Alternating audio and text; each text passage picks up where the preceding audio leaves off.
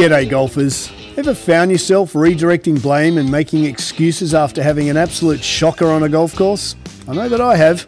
Range was closed, I was a little cold, didn't warm up, I hit it in those three old divots. Then we have the podcast for you. We focus on how to fundamentally own your swing. Strike it pure and consistently shoot in the 70s. Be it if you're a weekend hack, retired and playing daily, a school phenom, or a tour professional. We present and discuss facts and physics pertaining to golf, trying to keep our ego and opinion at bay. We dispel myths such as keep your head down, bend your knees, or my all-time favourite, game improvement irons. So stop drinking that mythical Kool-Aid and have a sip of ours. I think you'll find it both inspiring and refreshing. I'm Scott Young, founder of Swing, PGA professional and ex-tour player. And together with physical therapist Dr. Sean Joyce, welcome to Pivot the Path. G'day golfers and welcome to 2024. Yeah, good morning. Welcome morning, everybody. SJ, how are you, sir? Doing really well. I'm excited for this year. We got a lot of fun stuff going on. Yeah, we got a good New Year's here, 28 degrees. I think we've got a storm coming in the northeast this week. Another one today, yep. We got like 70 miles an hour of breeze coming through. Oh, good.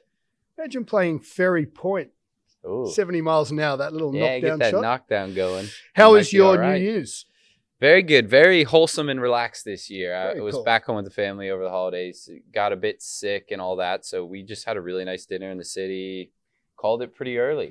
And you were very much a crystal ball. You said to me I could be playing golf one day in Colorado and then snowing the next. And you played 10 holes with Miles. We got shout out 15, the big guy. 16 holes. I mean, it was 50 degrees. Played with my brother as well. We were out there in golf polos. That's even it. No took sweater. Layers off. Yeah, it was insane. Sunny. It was nice. And then next day, 6 inches of snow. A couple of days later, 6 more inches. So we got a bit of everything. And do you guys ski or no skiing? No, not this year. But I'm itching to get back to that. Yeah, very cool. We had a very quiet New Year's Eve. We had a wonderful evening round at some mates in, and then our eldest had 8 of her mates around, so we had 9 13-year-old young ladies staying at our house on New Year's Eve. On New Year's Eve, we finished our soiree at about 11, and then Rosemary went and picked up all the girls, and then they pretty well partied hard at our house till 3 or 4 in the morning. And all right, Mama Bear said, "All right." Yeah. We're done. Shut it down. And then we cooked a mad storm of a breakfast the next morning. It was really cool. We have an open house, so we love having kids to stay. Revolving door. And it's very cool. It's very cool. Good fun. And then what have we got? News from the fairways. Probably the biggest news this week was Tiger. Yeah. Something happens with Tiger. It's everywhere. Nike. I'm a bit over everything Tiger dominating the industry, but I'd love to see the PGA Tour blast out that Chris Kirk won. I think that was an amazing story. Yeah, really cool. He's obviously represents a bit of the normal Joe, been ups and downs, had his depression, and is a real character. Almost walked away from golf entirely. Yeah, I just love the tour to get away from a little bit of Tiger and Tiger's son and get back to actually our current status. So Chris Kirk, great story. Yeah, I was amazed watching. I'm familiar with the name, and I love watching golf, but I didn't realize he's won 6 times on tour. He's won 6 events. Yeah. And it's kind of a sleeper in that regard. He's won $29 million to date. Yeah. Dude's got some cash in the bank. Yeah. He's done well and been around for quite some time. So it's fascinating. He's kind of flown under the radar. And then like we were just talking about with Tiger, he changes or finally parts with Nike, and then that's all you see. $500 million out for the life of his contract, and it dominates. And I'm like, well, He's yesterday's news. Let's focus on the future generation. He's such a Taylor Swift in terms of all he or she have to do is, and I love the swizzle, but we got to move on in golf from Tiger, I believe. It's time we support these guys and we look for the next 20-year-old phenom. And I thought Chris handled himself amazingly well. He was so calm. Remarkable. His demeanor was consistent from start to finish, especially on that last day. I thought that last 6 under was literally like he was playing with you and I on a Wednesday at Ferry Point. Yeah. Which maybe you should ask him. Hey, yeah, let's get him out there. Ferry Point and go play. I mean, guys and girls out there, he represents the normal golfer. He only hits at 280. He's not, I think he's 50th or 40th. Wiki checkers don't fact me, but I think he's around 40 or 50th on driving distance. So he's not crunching at 300 yards. He putts obviously very well, but his demeanor and his mental application was just rock solid. Yeah. Unfazed. You and I were here together and we were watching, compare that to Brendan Todd. Here's a difference. So we've got Brendan Todd. Remember that guy? I think we were watching it.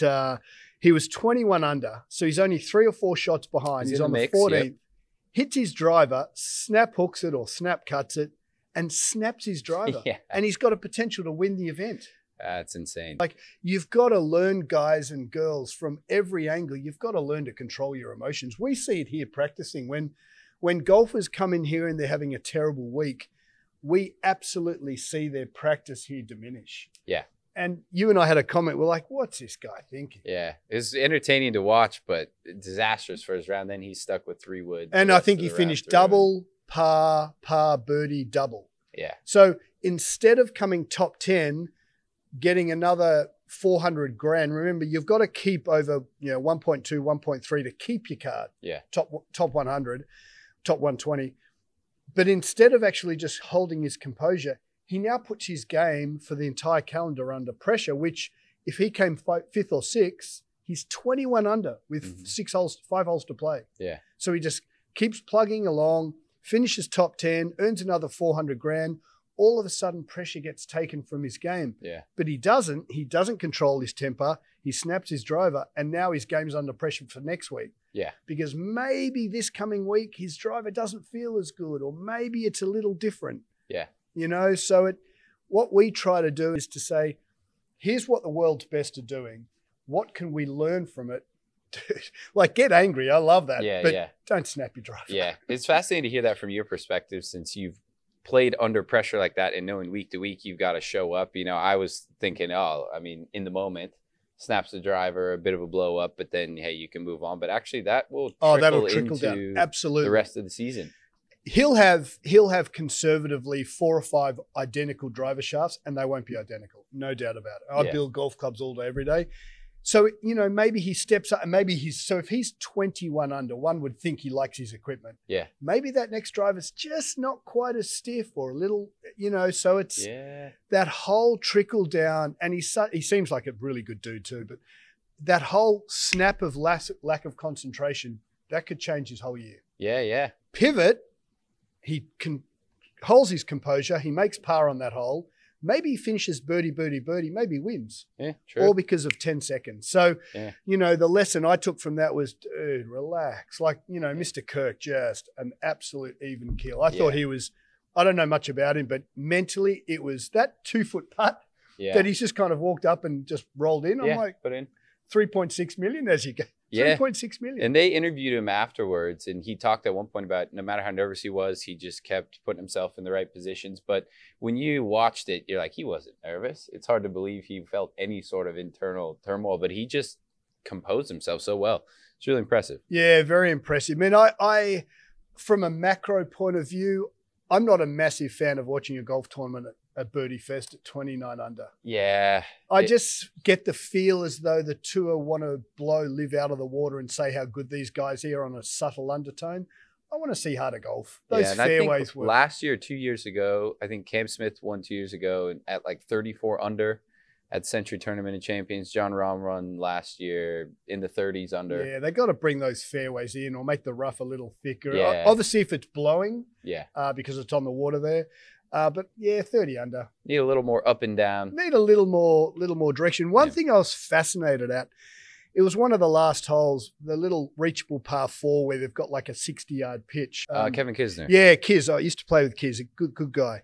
And Kevin and the commentators were saying, we've been keeping data on this hole for 15 years, and they knew the mathematics of this little reachable, almost reachable par 4 that's 15, 16. Depending on where they hit it. Yeah. They said if you take your second shot on the hole, you've got a 60% chance it's going to spin to the left. And based on numbers, the commentators and the back office had realized that, and I think it was Kiz who said, if I hit this 10 yards right of that flag, I've got a 62% chance of making birdie.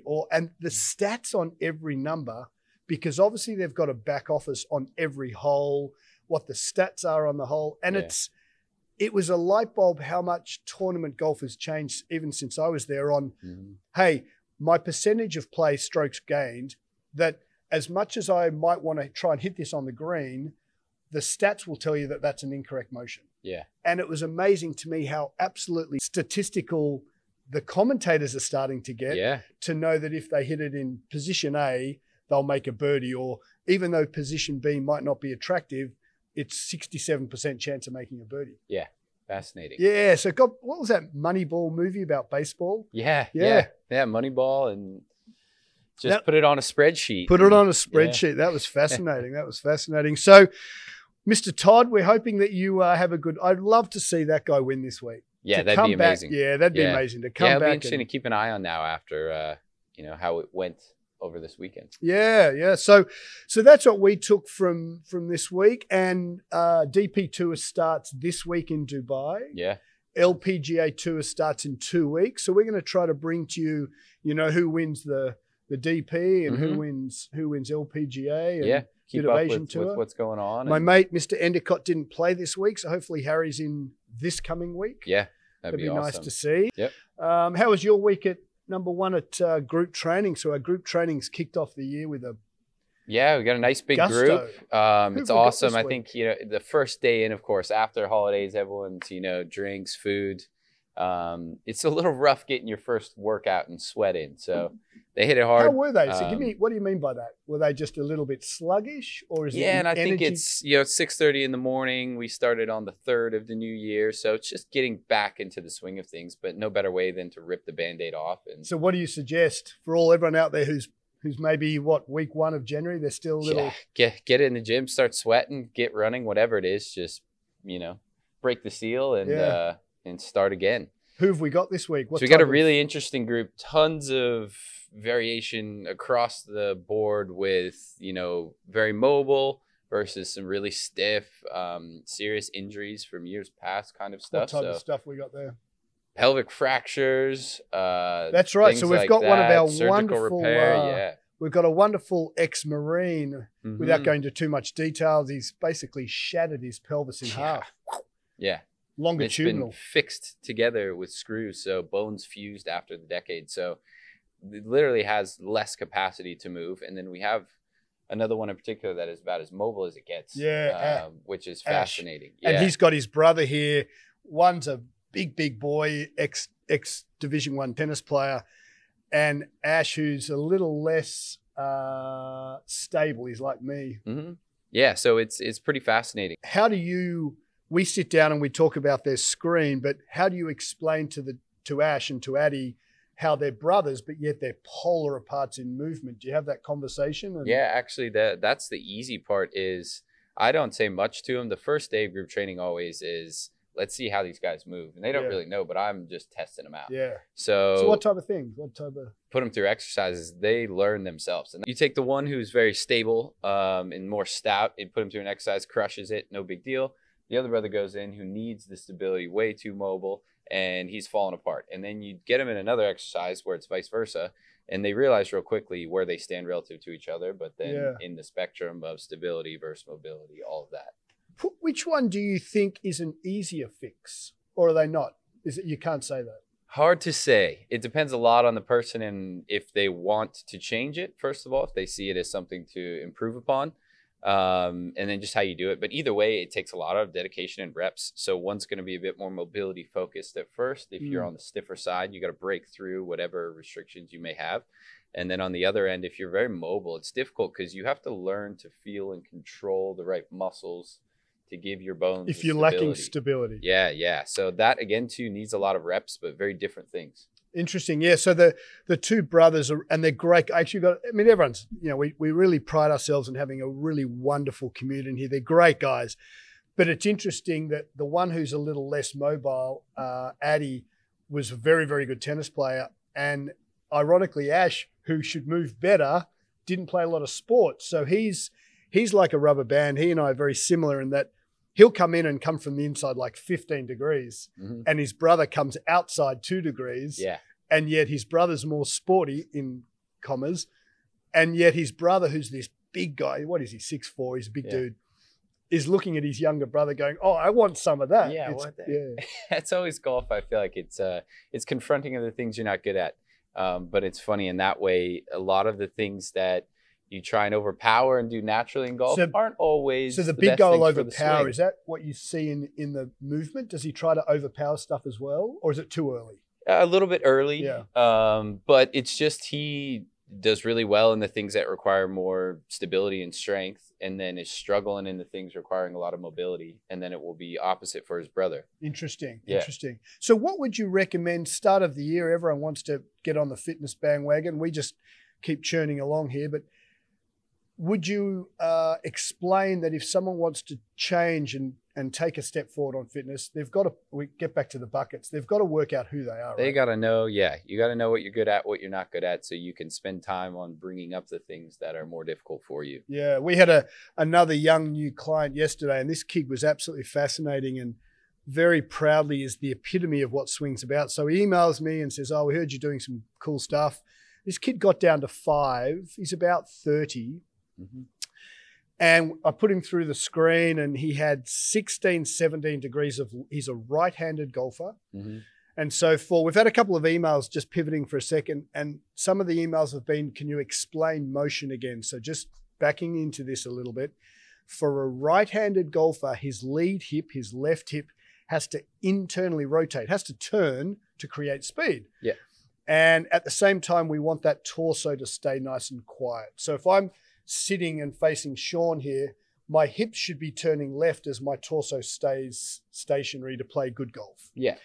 So this kid's got 16, 17 degrees of left internal rotation. He's got 40 in his right. Yeah. And I said, oh, have you ever had an injury? He said, no, I've never. So maybe he's built that way. So the first thing I said to him was, look, you got to see Sean and Sean will balance you out a little bit. Stuck in anterior tilt. So it's tight hip flexors, tight calves, tight hammies. Or engaged hammies, engaged calves. And the irony was that this kid played off 5.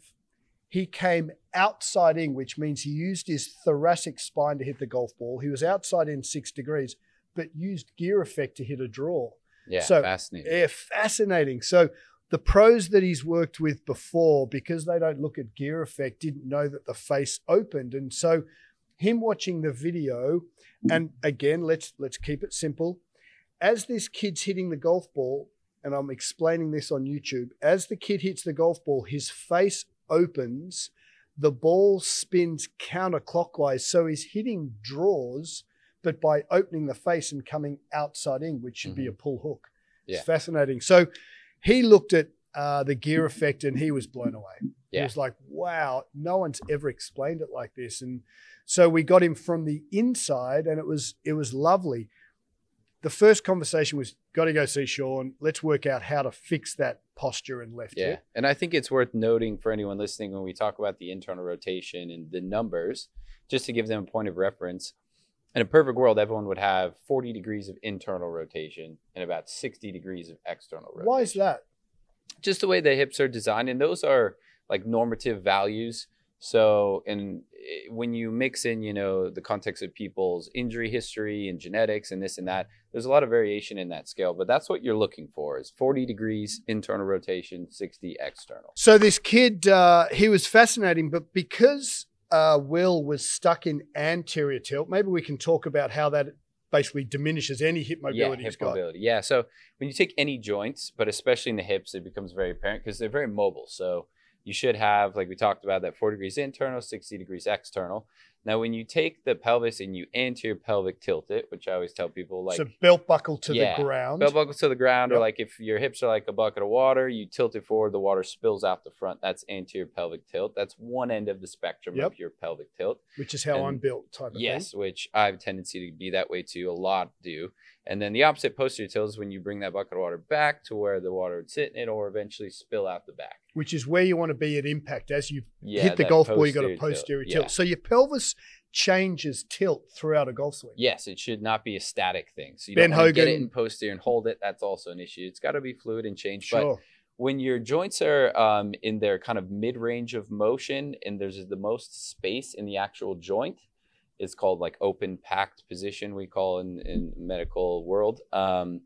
The ball and socket has its most ability to rotate. Okay. So when you're all the way anterior tilt, that joint is closed down a bit, can't rotate freely or with your full motion. And same thing when you're all the way posterior tilted too, you can't completely rotate freely. So you want to spend or start a lot of your motion in that kind of neutral position in between anterior and posterior. And that allows you to rotate better. But as you're going through the actual swing, you're going to be changing that tilt.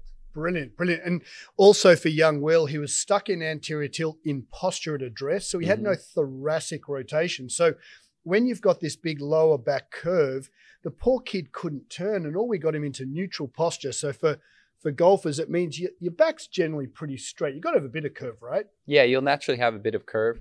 And this is always a hard thing for people to feel, because you don't really have a reference point when you're standing. Because you've always been doing whatever you do. Yeah, and so when you tilt your pelvis forward, you can't really see your own lower back, and it's hard to feel where it is in space. So I like just getting people up against the wall where they have a reference point. Oh, that's a good idea. Or even laying on your back. Yeah, that's a good idea. And you stand there and you get your lower back in posterior tilt to where it pushes into the wall. And you feel that reference. That's one end of the spectrum. And then you can do the opposite. You're doing that with Garrett the other morning. Mm-hmm. Yeah, yeah. Just to give him a reference. And then you say, okay, well, you're going to land right in the middle of all the way forward and all the way back. That's relatively neutral and a hard thing to measure, but it's important to start to feel what that's like when you're in your body. Then when you tilt forward into your golf posture, you should still have that same position. Interesting. So we got Will into neutral posture, lower back, and we instantly said, now, if you're in flat lower back, more neutral posture, little curve, then all of a sudden he could turn. Now,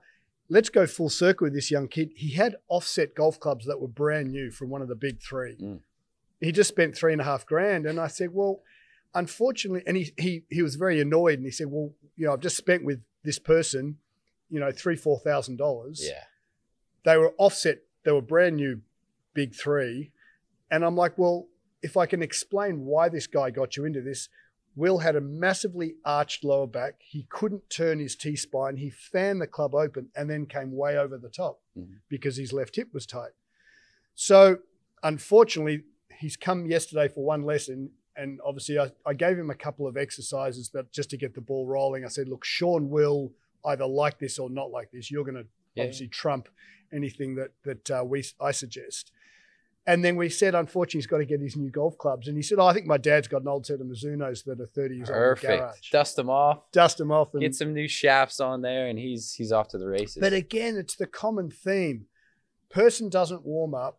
He gets fit because he's coming outside in. In this case, young Will had some issues going on. Yeah. But because he's coming outside in, it appears the industry doesn't have the conversation of maybe we can fix that, but they just band-aid it with offset golf clubs. Yeah, and it unfortunately keeps you stuck right where you're at. Yeah. So if he starts then rotating better with the left hip internal rotation, thoracic spine is rotating better, his result is going to be terrible with that set of clubs. Yeah, he's got to keep swinging the way he is. So a bit tricky, but I think for people too, when I start talking about, okay, making changes in your body, that it's not really...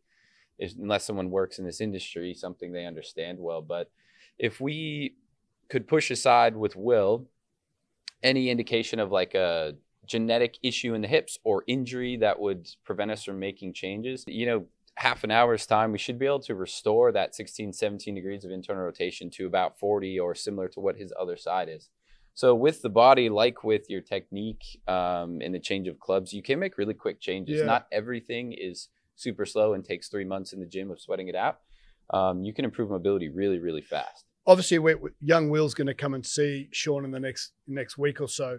Would you, and again, you've never met Will, but would you assume, it's a dangerous word, but would you assume that he has 40 degrees on both in that left hip? I'd say he likely has the potential to have 40 degrees. It would be unlikely that he was born, maybe he is, with that limited motion in his left hip, do you think? I would say it's most likely an acquired movement stiffness based on a number of factors, everything he's lived through in his life up to this point. Yeah, actually, it's fascinating. So again, young Will's thoracic rotating through impact. So his club face should be aiming way left. So he's basically hitting slice forehands with his hands. So we go through the motion and I explain that, you know, Sean's the kind of future for his quick improvement.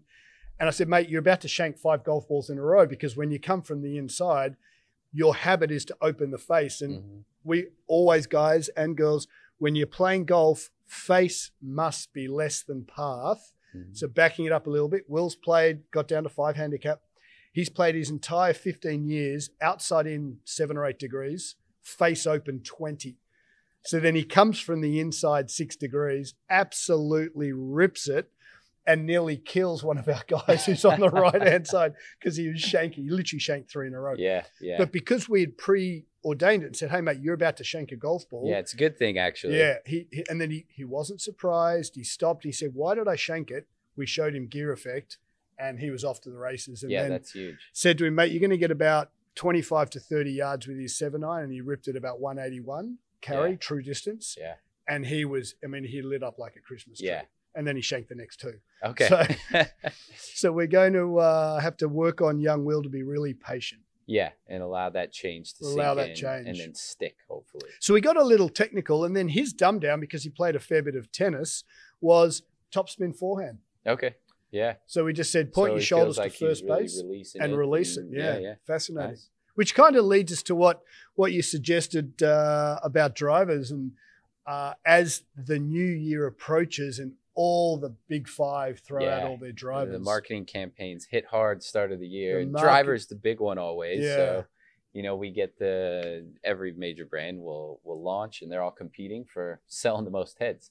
But I think a lot of people get caught in the, new shiny thing. Yeah. And they think maybe this year I get a new driver. But for you, knowing clubs so well and building them out for so many people, what would you recommend people, rather than go buy the new driver, what should they do instead? Yeah, I think that's a great question. So we love that our golfers love golf. And if you want to go buy that brand new shiny toy, awesome. But just understand that whomever's fitting you quite possibly might not have the best platform. And if I may explain that. So generally males will be generally tighter. 70, 80% of us will use our thoracic spine to hit the golf ball, because it's really difficult to turn your hips when you've only been playing for 5 or 6 minutes.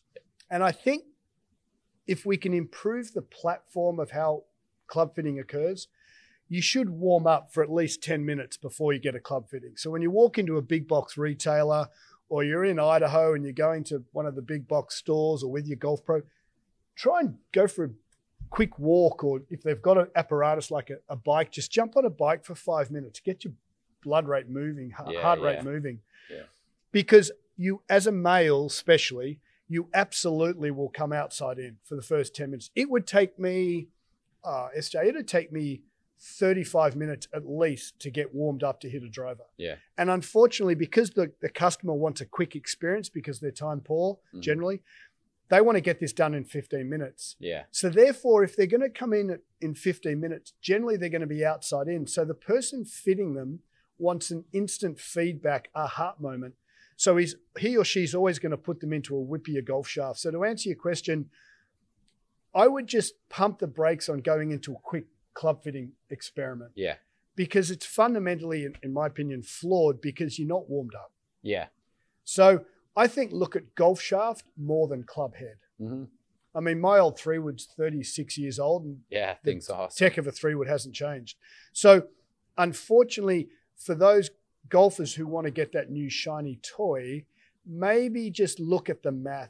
In my opinion, and certainly as we dive down this swing together, I think you'd agree, you've got to look at gear effect when you're getting a new driver. Yeah. It's absolutely key. Will's the perfect example. Yeah. Because like we said, maybe there's someone who has struggled with maybe that weak kind of slice miss out to the right for a right-handed golfer, and they go get fitted, and then they're hitting the draw, and they don't understand why.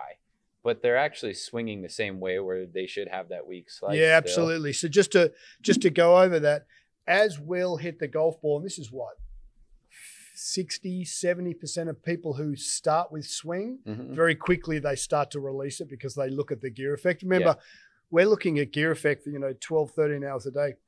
As a right-handed golfer makes contact and opens the face, one would think the ball goes to the right, because for a right-handed golfer, as the face opens to the right, you'd think the ball goes right, but the opposite happens. So as the face opens right, the ball slides up the face and then hooks. And so what generally happens is that most males, because they're tight and they don't warm up, will swing with their shoulders and arms, and basically put a big cut spin on the ball. But if you're not sure on what the face is doing, you can start hitting these beautiful draws, but with an open face. Yeah. So I think that's, to answer your question, that's what I'd do. Before you get fit, ask what technology they're using. Make sure they're looking at gear effect. Yeah. Make sure you know what your face to path is. Yeah. And if they don't know, maybe don't get fit with them. Yeah. And try at the very least go in warm. So I'm thinking of, you know, people in New York City sit at their desk all day. They've got an appointment later and they just go right there and they're hitting drivers off the bat. Yeah. They're not going to get, you know, the true experience that yeah, so if you're in New York City, come to us. We'll club fit you. Or, you know, people living elsewhere driving in their car a half hour and they're just sitting there. And then so if your old man wants to go buy a driver, where would he go in Colorado? Big box store, his golf club. There's like a PGA Superstore, maybe a few different places like that. So if you're going and for Miles, if you know someone like a Miles who's maybe just retired and wants to play a bit more golf, just make sure the platform with which you're getting fit is understanding gear effect, face, and path. Mm-hmm. And the rest kind of you don't have to worry about. Speed's irrelevant. You've got what you've got. Seeing a Dr. Sean will increase that speed, but in club fitting, it's irrelevant. For so many years, the club fitting industry has been, if you swing the club at X, you should have this shaft. I think that's fundamentally flawed. We should fit based on face to path. Yeah. Let's optimize face to path and get everyone hitting it as damn hard as we can. Yeah. Yeah. Once you've got that, then swing as hard as you want, right? Yeah, absolutely. Beauty golfers, and thanks for listening to Pivot the Path. And remember, your on-course enjoyment starts with the work you put into your entire game. So you can absolutely own your swing. Keep moving, keep swinging. See you next time. Happy New Year, everybody. Thanks for listening. More to come. Absolutely.